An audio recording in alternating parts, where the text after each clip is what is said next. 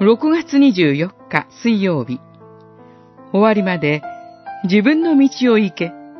ダニエル書11章12章。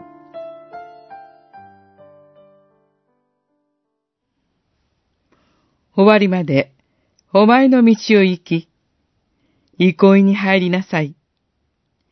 時の終わりにあたり、お前に定められている運命に従って、お前は立ち上がるであろう。十二章十三節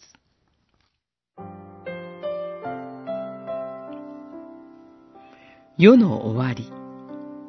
死の後についての御言葉を聞いたとき、老いたダニエルはなお問いました。主よ、これらのことの終わりはどうなるのでしょうかこの時、御言葉を聞いても理解できなかったとも言っています。ダニエルという人はとても正直な人です。私たちも信仰生活を何年送ってもわからないこと、理解できないことが残るのではないでしょうか。とりわけ、世の終わりや復活についての御事は理解しにくいかもしれません。しかし、そこで聖書は、終わりまでお前の道を行きなさいと言います。十分にはわからないことがあってもよいのです。